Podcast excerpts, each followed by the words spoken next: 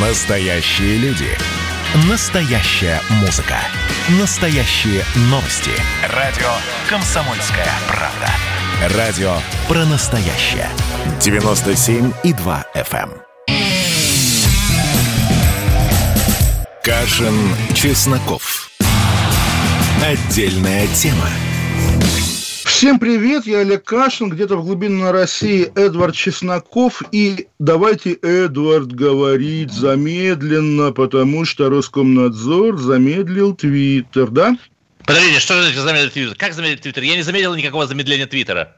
Вы знаете, вот вы сейчас как будто бы Жириновский говорите, но надо говорить как Песков, потому что это Песков сказал, что а у нас все открывается. Действительно забавная история. Роскомнадзор давит на Твиттер, но поскольку у Роскомнадзора руки иногда крюки, он задавил и Kremlin.ru, и госуслуги, и много всего еще, а Твиттер жив и легитимен. Но так же было когда-то с Телеграмом во времена Жарова, и закончилось, что называется, немножко нелинейно. В общем, Ах, в итоге... Все-таки Дуров талантливее Дорси, Дорси создатель Твиттера, поясняю. Поэтому... Вы знаете, вы знаете, давайте не будем зарекаться от того, что пройдет год, и Джек Дорси, улыбаясь, появится, не знаю, в Новоогарево, или, скажем, в... бороду. Да, или, скажем, в студии Арти и скажет, я всегда ненавидел проклятый Запад, я считаю, что Россия, Светоч, привейте меня спутником. Кроме шуток, Ларри Пейдж, основатель Википедии, по-моему, я правильно назвал его фамилию. В общем, человек, который основал Википедию, уже сам сказал, что Википедия больше не отражает информацию с должной достоверностью. Она, по крайней мере, в англоязычном секторе полностью захвачена адептами леволиберальной повесточки. И создам-ка я новую Википедию, потому что старая поломалась.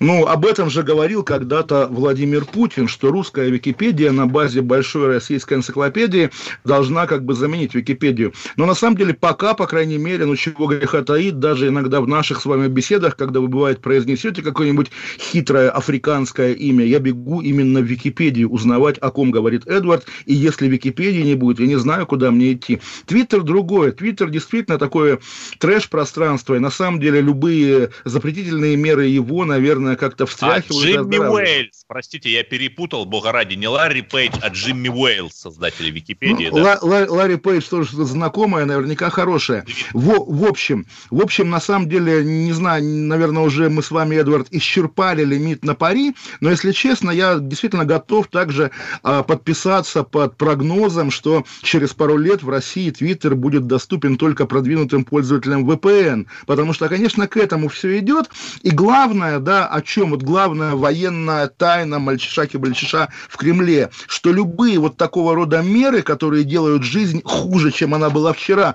будь то пенсионная реформа или введение пресловутого вещества новичок в политическую как бы повседневность, политическую по, жизнь.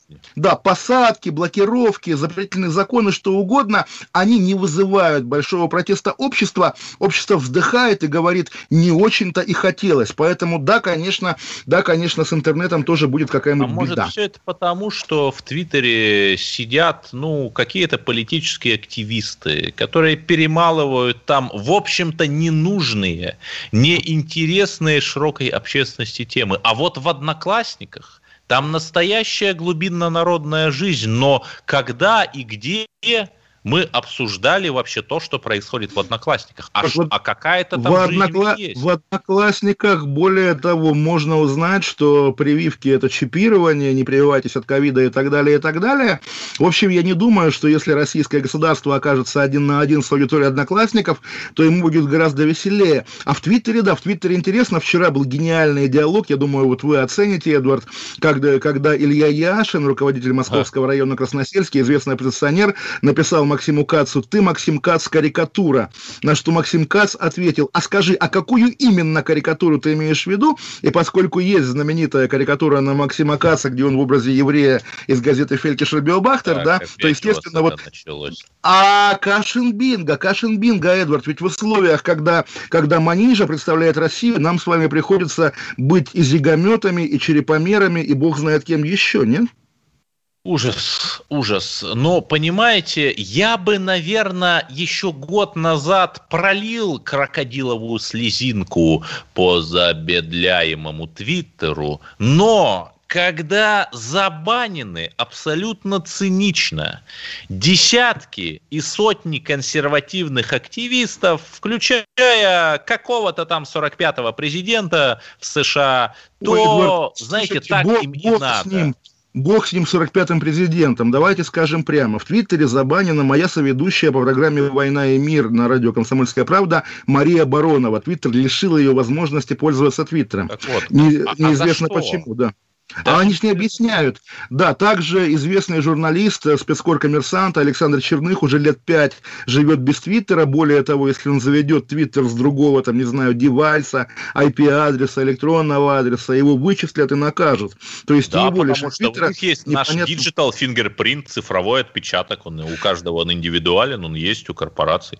У них есть, у них есть какая-то, Эдвард, не побоюсь этого слова, украинская мафия. То есть в Фейсбуке она точно есть. И вот недавняя история про воронежских радикалов, которых именно украинский проект Stop Fake, который как-то на подряде у Фейсбука забанил кучу российских медиа. И ТАСС, и МК, и РБК. И в итоге администрация Фейсбука говорит, а это не мы, это вот знаменитые украинские фактчекеры и Stop Fake. И действительно забавная история. То есть вот один из воронежских радикалов там в Stop Fake интервью его папы, что он написал на заборе смерть чуркам, да, естественно, он никак не связан с Украиной. Ну, не знаю, опять-таки, я думаю, тот случай, когда, когда российским официальным медиа виднее, я готов ну, поверить. Кстати, что... очень многие вот из таких э, хардкорных скинов, они вполне себе ездили на Украину, сражались там на стороне батальона, а потом полка Азов, и у, для них украинские вот эти вот зигометы вполне себе свои люди.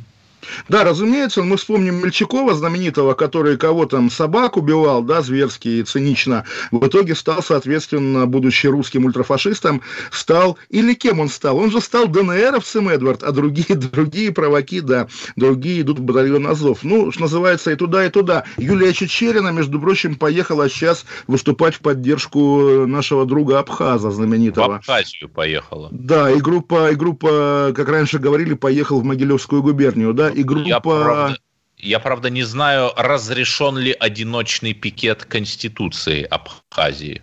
Конституция Абхазии, да, ей еще предстоит пройти поправки и обнуления, но тем не менее, да, мы взволнованно за этим следим. И группа российских военкоров, известных журналистов, ВГТРК и, по-моему, комсомолки и много чего еще, подписались под открытым письмом в поддержку полевого командира Абхаза. Может быть, и есть шансы на то, что его отобьют нашего парня, как говорится. Ну, дай-то бог, дай-то бог. Потому что абхазы непростые люди, конечно, а власти должны понимать, что они играют с огнем.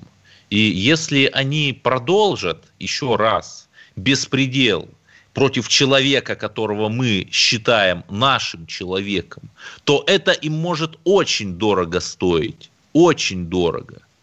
Ну, а может быть и недорого. На самом деле, вы действительно сказали, абхазы непростые. А кто простые, Эдвард? Одни русские, наверное. Вот, допустим, Максим Орешкин, помощник или советник президента, бывший, бывший министр, а, болел коронавирусом, а сегодня его обнаружили на совещании у Владимира Путина. Как же так? И спросили Пескова, и Песков ответил одним словом, поправился. Вот она, русская простота, российская, настоящая. При этом уж коль скоро мы говорим об Украине, на Донбассе началось очередное обострение, не весеннее, а в реальности. Украина обстреливает не только части народной милиции ДНР и ЛНР, но и в своем репертуаре мирных жителей обстреливает. Более того, параллельно украинские власти рассказывают, что у них есть какой-то очередной уже 150-й суперплан по примирению в Донбассе. Этот план якобы для них подготовили в Германии и Франции. Этот план России не показали. Самое забавное, что даже на каких-нибудь очередных бессмысленных минских переговорах этот план не обсудили. Его вообще никто не видел и не слышал, что это за план. Видимо, этот план прост. Растереть в порошок все, что движется, надеясь, что большая Россия, переваливаясь сбоку на бок и обсуждаем, Манижу не заметит. Ну, мы вчера с вами обсуждали ведь карабахский вариант, да, причем вот тоже интересно, я читал «Комсомольскую правду» про турецкие беспилотники, которые в Сирии были опробованы, опробованы на российской системе ПВО, и вроде бы российская система ПВО, какая там, «Панцирь» или что-то еще, сумела их все сбить к чертовой матери, о чем «Комсомольской правде» рассказал российские военные, которые курируют сирийскую противовоздушную оборону. Может быть, это действительно, поскольку, ну, мы предполагаем, да, что любой э, фигурант мирового, так сказать, военного военного фронта, противостоящий России, как бы он будет союзником другому, то есть и сирийские Бармалеи будут союзниками украинским Бармалеем. И может быть действительно версия про карабахский вариант в России, когда украинцы с помощью турецких беспилотников уничтожают народную милицию ДНР, может быть действительно не такая фантастика, как можно было считать. Так, а здесь вопрос очень простой. Когда летом 2014 года казалось, что вот-вот и народные республики будут уничтожены превосходящими силами, подул северный ветер, возвратились отпускники, ну, это такая метафора. И Украина вместо Блицкрига получила Иловайский котел. Слушайте, Причем понятно... Что да, сообразил. Да. Новости культуры. Ведь фильм «Северный ветер», фильм Рената Литвиновой, спродюсирован женой Владислава Суркова, который и отвечал за российскую политику на Донецком направлении 7 лет назад. Ну, Это ведь неспроста. Видите, видите, карточный домик Россия, когда карта к карте соединяется. Давайте вернемся через две минуты в эфир, продолжим эту беседу. Олег Кашин, Эдвард Чесноков, отдельная тема. Оставайтесь с нами, радио «Комсомольская правда». Чесноков. Отдельная тема.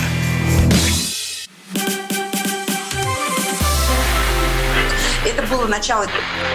Это действительно история, которая будоражит. Так вся страна обалдела. И Россия родина слонов, она от океана до океана, да. И мы, мы всегда правы, мы никогда не сдаемся. И самое главное, что же будет дальше? Комсомольская правда. Это радио.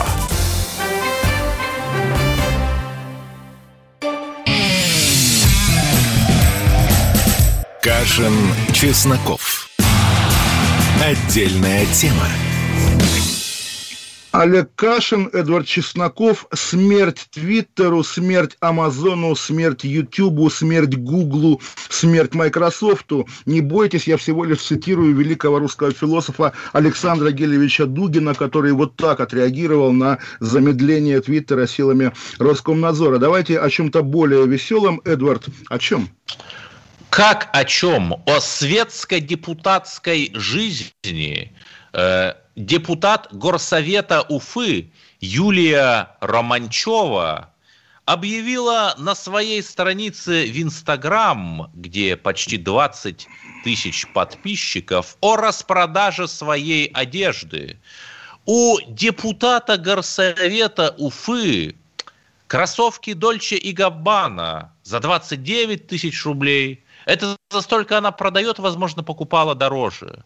Платье Сальваторе Феррагамо за 150 тысяч рублей. Еще одежда, куртки, ветровки 130 тысяч рублей и так далее. Вы знаете, и так Эдвард, далее. Вы знаете, Эдвард, я всегда мечтал вести передачу про фэшн, но не думал, что она будет такая, потому что вот сейчас в ваших интонациях есть что-то такое, напоминающее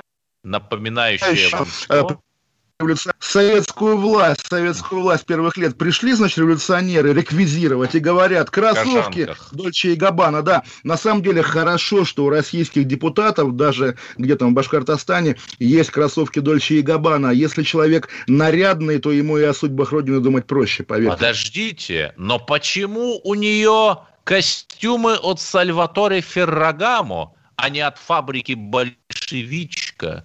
Где он, пафос импортозамещения? Где она, национализация элит? Где она, поддержка отечественного, в конце концов, производителя? Ну, не знаю, на самом деле русский фэшн все-таки, он тем и ценен, что он часть глобального фэшна. И да, где костюмы от российских модельеров, которые вдохновляются Дольче и Габбаной, костюмы Гоша российских Рубчинский. модельеров да, они, они, естественно, вот на Владимире Соловьеве я вспомнил, есть от этого знаменитого грузина, худи с серпом и молотом, мы, естественно, заметили. Оно тоже стоит, Эдвард, не 100 рублей, поверьте.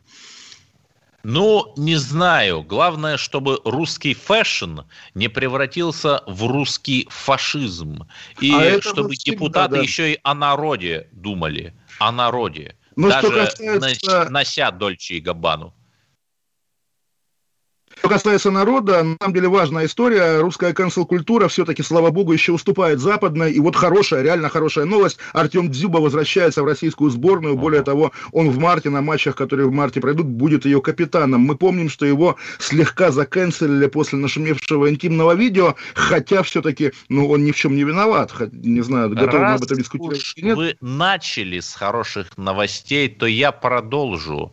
Автомобили «Аурус Сенат» их пилотная партия серийной оснастки выпущена уже на заводе в Елабуге. То есть очень скоро их могут купить все желающие. Именно начиная с мая 18 миллионов рублей стоит простенький Аурус Сенат в базовой комплектации. Но, что интересно, в этой первой серии, которая отправится, отгружена будет покупателям, только машины с более высоким уровнем комплектации за 22 миллиона рублей. Может, скинемся?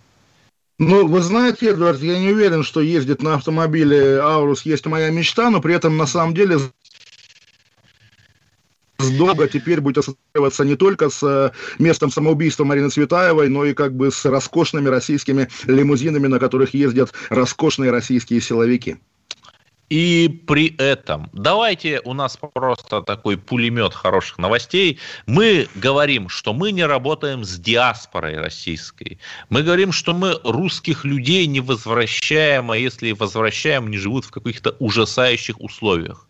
Значит, Агриппина Ануфриев Егоров, Ануфриев дефис Егоров – это двойная фамилия у Агриппина, она такая странная, потому что она а, Бразильская АУЕ, да, россиянка. Нет, нет, нет.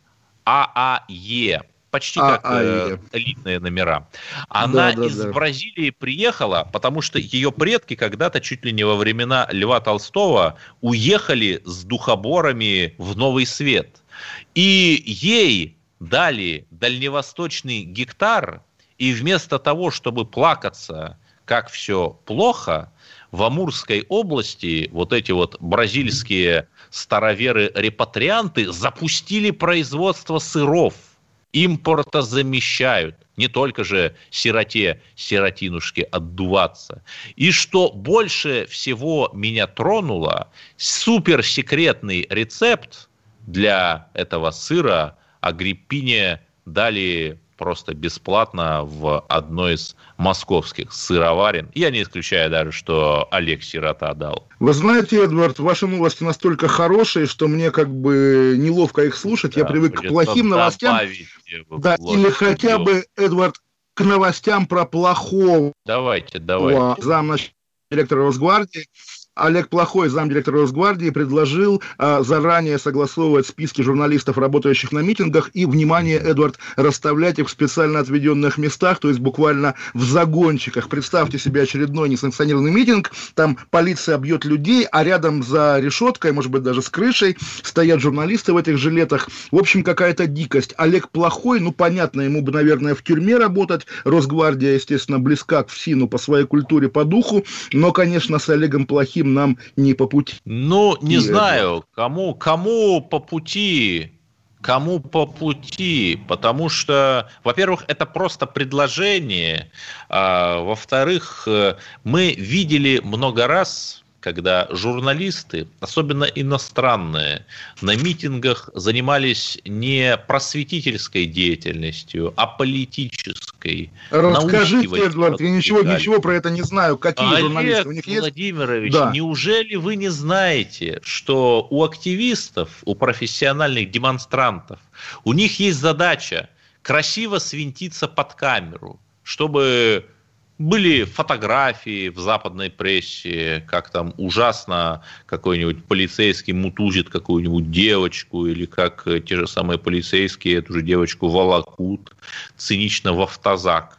Так нет, Эдвард, волочь девочку не надо, это главное, это первично. Но и более того, бывает же и другая пресса, которая там за пять минут до митинга, когда еще народу мало, запускает дрон и публикует потом фотографию пустой Не-не-не, площади. А на это у нас белый счетчик есть. Пожалуйста. На митинг не политическая деятельность. Белый счетчик, да, социология ФСБ еще знаменитая, про которую вчера написала Медуза. Если вы знаете, Медуза теперь считается э, изданием, работающим на власть и, соответственно, Подожди, разоблачающим подожди, а навальнистов. как же да. новая газета? Она поссорилась, что ли, с нашей силовой башней?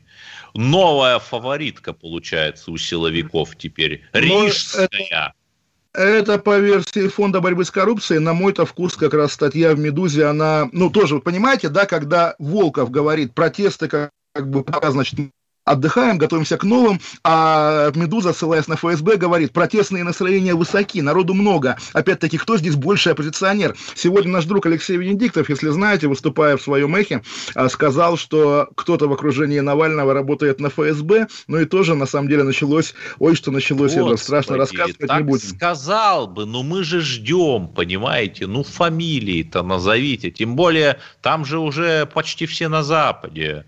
А что самое интересное, Манижа, э, да-да, Манижа в интервью «Медузе» сказала, что многие представители нашей эстрады, скажем так, не совсем традиционны в своих предпочтениях. И они очень страдают, когда им нужно петь э, для домохозяек о красивой и чистой любви между мужчиной и женщиной. Понимаете? И вот Эдвард, опять ждем, кто же Эдвард, это? вы имеете в виду, что они, что они все так называемые заднеприводные, не побоюсь этого слова? Господи, какое Вы меня просто учили говорить, говорить эфемизмами, да? Не...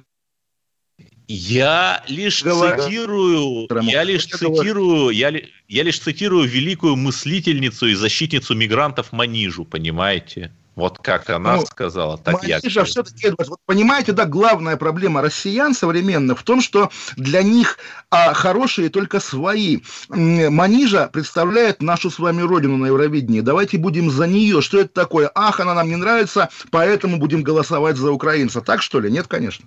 Да не знаю, не знаю. Я пообщался со своим знакомым э, таджиком, гастарбайтером. Он вообще не слышал, что, оказывается, какая-то его соотечественница помогает мигрантам. Мне кажется, э, что любить хорошее надо. Но если человек только надел маску добра, а ничего особого не сделал, как его любить? Ну, вы знаете, Эдвард, Анастасия Приходько, если помните, которая 10 лет назад выступала на Евровидении от России, в итоге она кем была-то? Кем была? Э, Главным лицом АТО в 2014 году. Да, И кто об этом украинская националистка, да. Да, понимаете, Так, поэтому я думаю, Манижа вопрос, не а слушали. кого Первый канал? Кого Первый канал отправляет в эту бездуховную Европу канал, канал, представлять Россию? первый канал, канал, канал всего народа, всей России. 8 800 200 ровно 9702. Господь с вами. Звоните. Россия 2. Вот подлинно народный Рос-. Рос- Россию 2 закрыли лет 7 назад. 8 800 200 ровно 9702. Эд- Эдвард Чесноков, Олег Кашин. Звоните нам, будем разговаривать. сразу о двух происшествиях в Перми, достаточно тяжелых. Кашин, Чесноков. Отдельная тема. Посмотрим, что сегодня Мардан скажет про Навального, а то вчера одна вода была. Журналист – опасная профессия. Надо иметь мужество говорить правду. Помните 37-й год? Это сарказм. Это сарказм, да, конечно. На всякий случай. На всякий случай. Вот все, что касается налогов, будьте добры, пожалуйста, со всем остальным идите к черту. Твой подход устарел и не будет, по-твоему.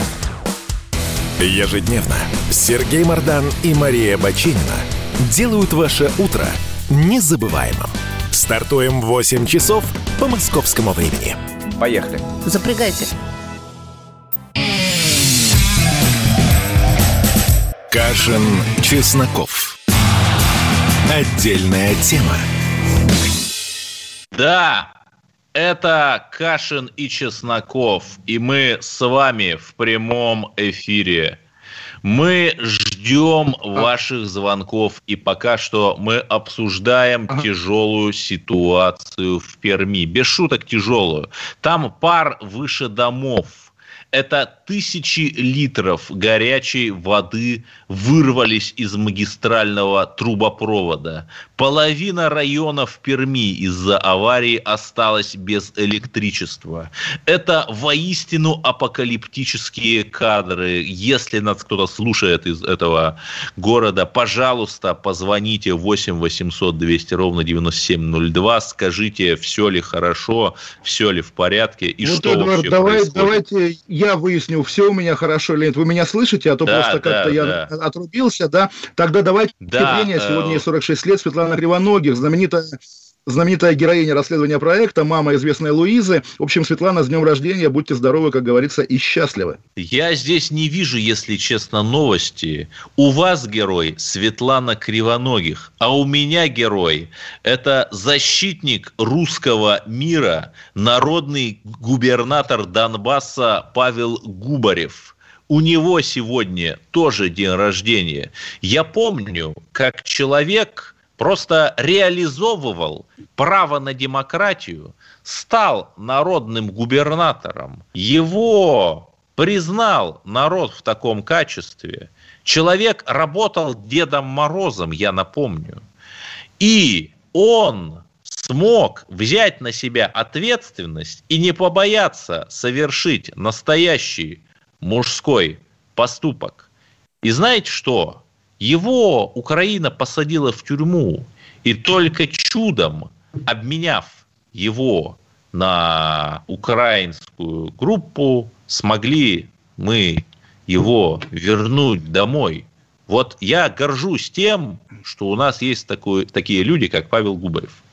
Да все мы гордимся Павлом Губаревым, и то, что он был Дедом Морозом в довоенные годы, его никак не принижает. На самом деле, у нас говорят, звонки Наоборот, это да? очень мило, понимаете? То есть человек Да, честно зарабатывал деньги. Человек не побоялся потерять этот бизнес, да? Да, вот, например, понятно, Эдвард, например, ну, например. Пушилин, например, Пушилин начинал в МММ. Это менее честно, чем быть Да, Когда а Губарев не- Игорь, а Игорь Пушилин. Иванович Стрелков вообще в реконструкторах начинал. Это не только честно, но и духовно. как пресловутый доцент Соколов. А у нас звонки, говорят, есть, да?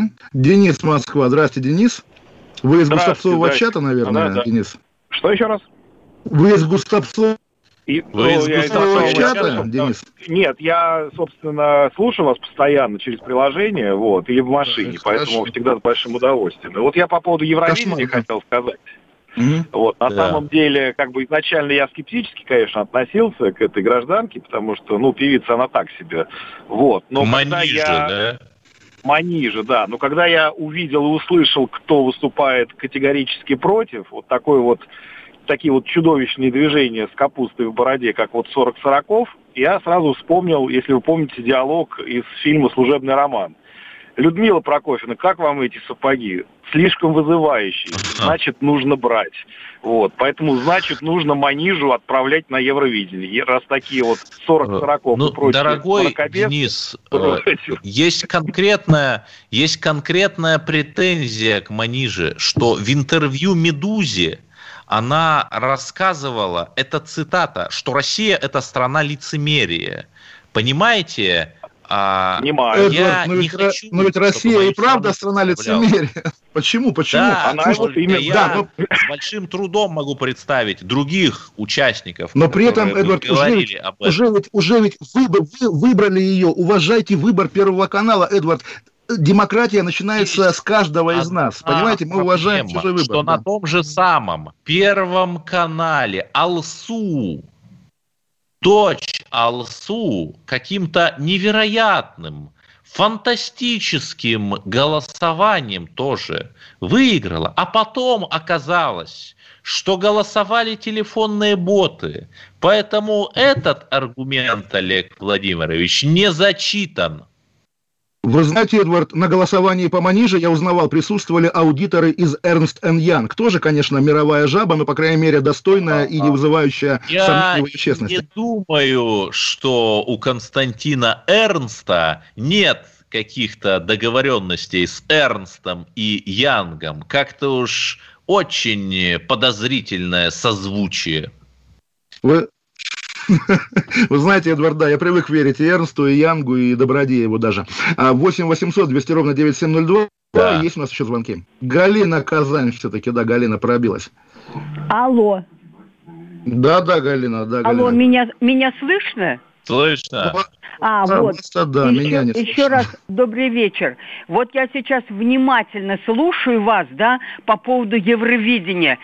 И я когда услышала по телевидению вот эту э, э, э, девушку Маниша, да, неважно какой она национальности, и я так и не поняла, это что? Это мы выходим, Россия с этим выходит на Евровидение, и я, я подумала, мы даже в десятку не попадем, это мое мнение. И потом, кто эти голосующие? Это девочки 16-летние.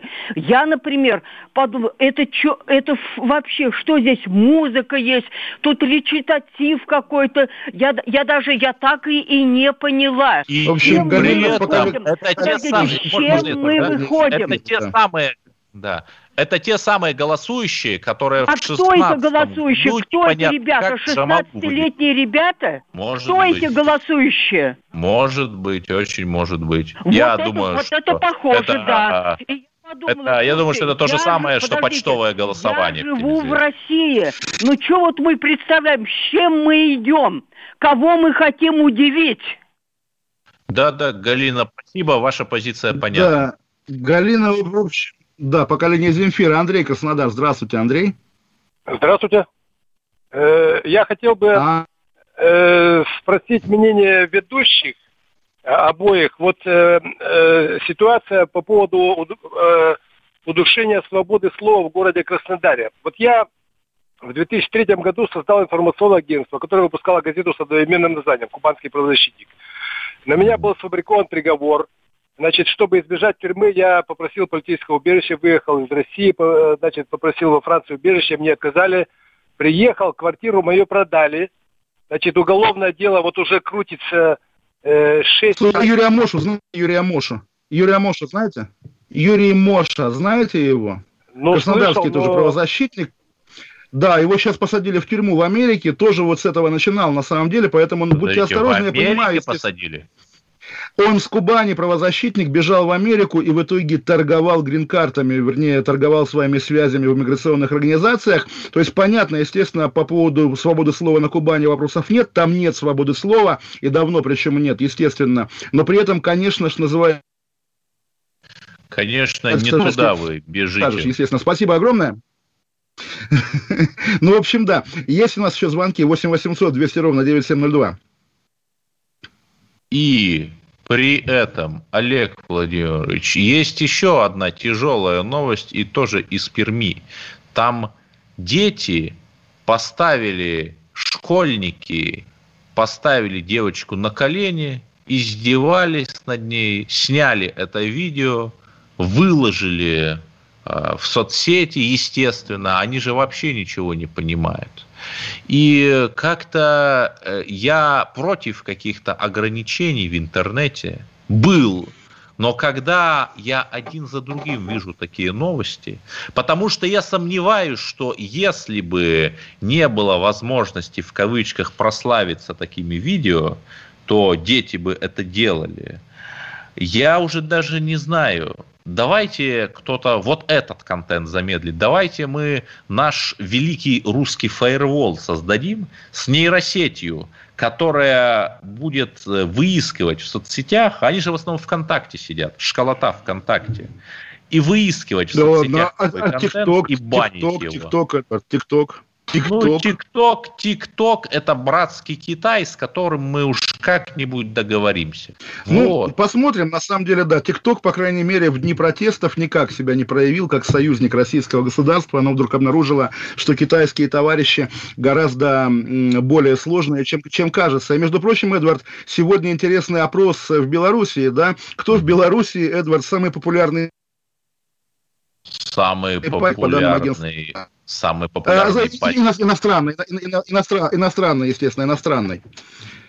Ну, не знаю, может быть, Эммануэль Макрон.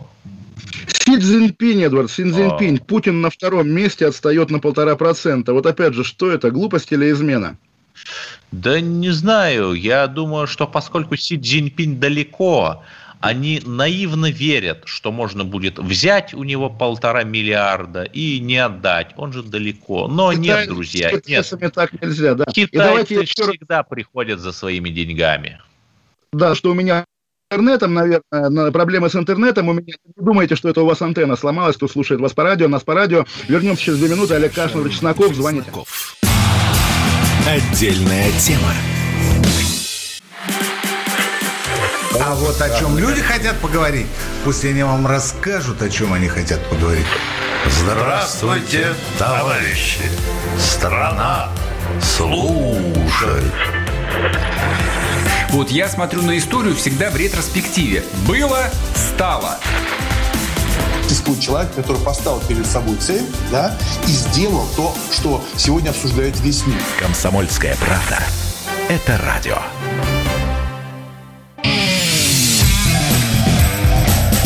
Кашин, Чесноков. Отдельная тема. 8 800 200 ровно 9702. Угу. Новость из разряда Киберпанк 2021. Казахи на лошади обокрали космодром Байконур. Олег Владимирович, вы можете себе такое представить? Как это было? Расскажу.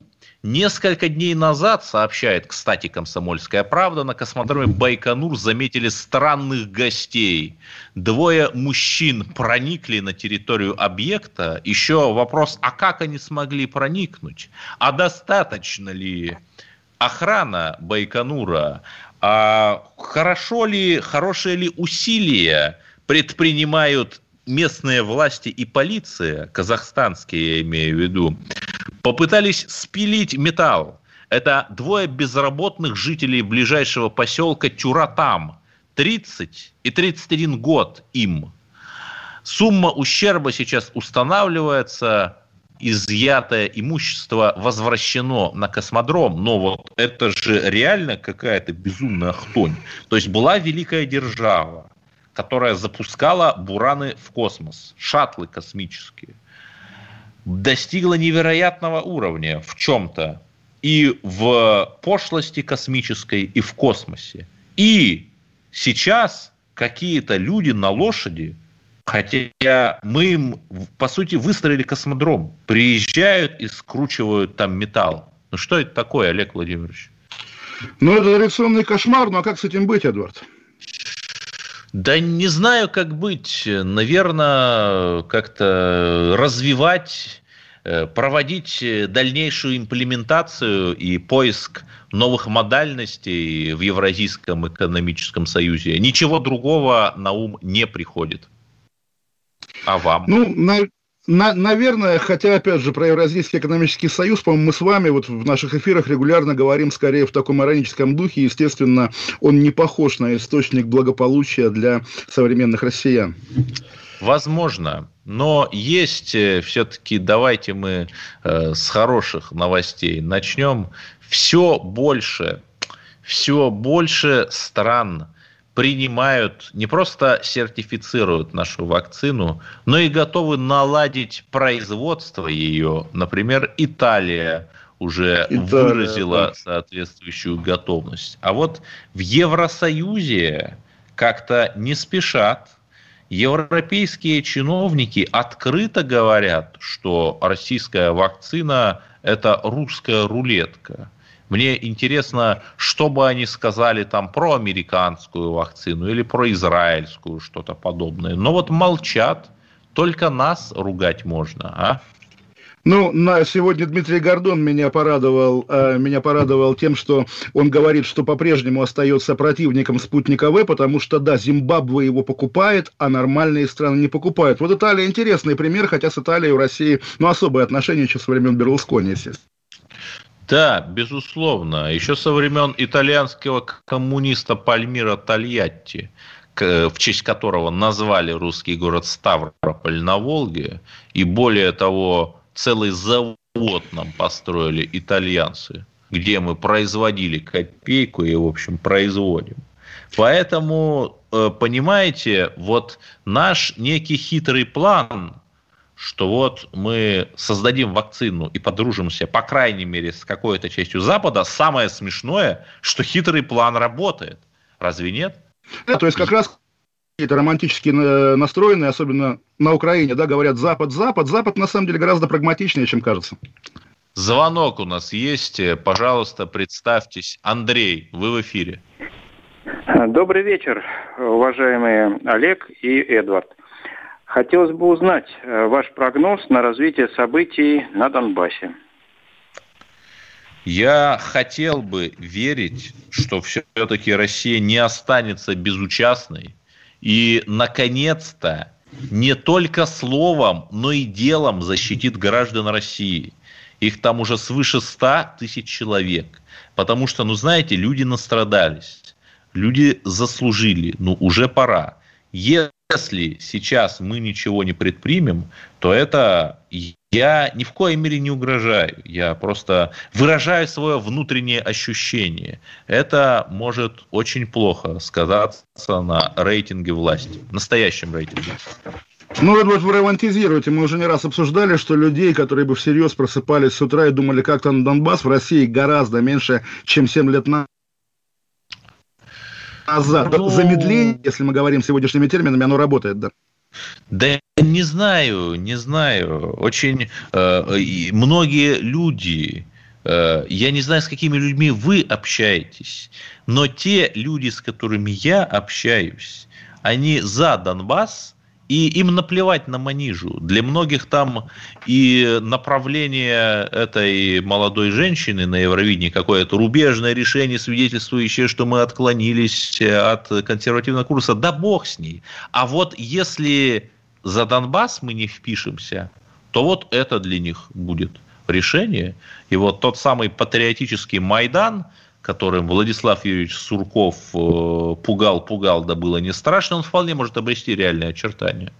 Как мне ну, кажется. На, на самом деле, да, но я думаю, к выборам нам повесточку еще откорректируют, Манижу дадут новую, Дзержинского, кого угодно, и будем с пеной у рта доказывать а вы знаете, что угодно. Да. Я вполне себе уверен, что с такой ультралево-либеральной повесткой Манижа может победить. Тогда ее э, примут в молодую гвардию Единой России, потом и в какую-нибудь региональную группу, например, по Москве. Она же из Строгино, кстати. И ничего, что она рассказывала, как она сталкивалась с расизмом в троллейбусе, живя в Строгино. В Строгино нет троллейбуса, но ее включат в межрегиональную депутатскую группу по Строгино. Она пройдет и будет заниматься вопросами семьи, материнства и детства в Новой Думе.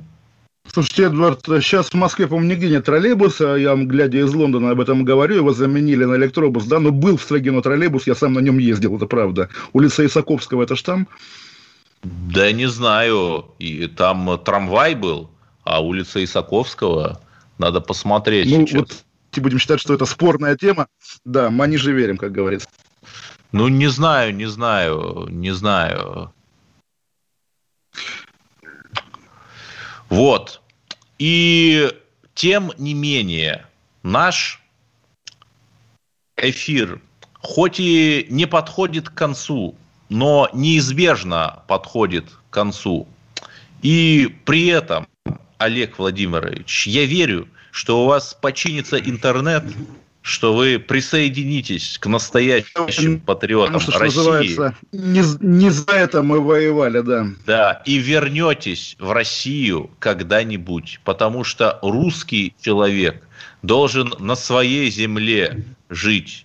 И Гоголь, да, он тоже был таким творческим эмигрантом, но он все-таки не порывал связи с Родиной и сюда возвращался. Возвращайтесь и вы. Мы вас ждем. Ну, по крайней мере, через интернет. До завтра тогда. Всем пока. Спасибо большое. Извините за плохое связь. Кашин, Чесноков. Отдельная тема.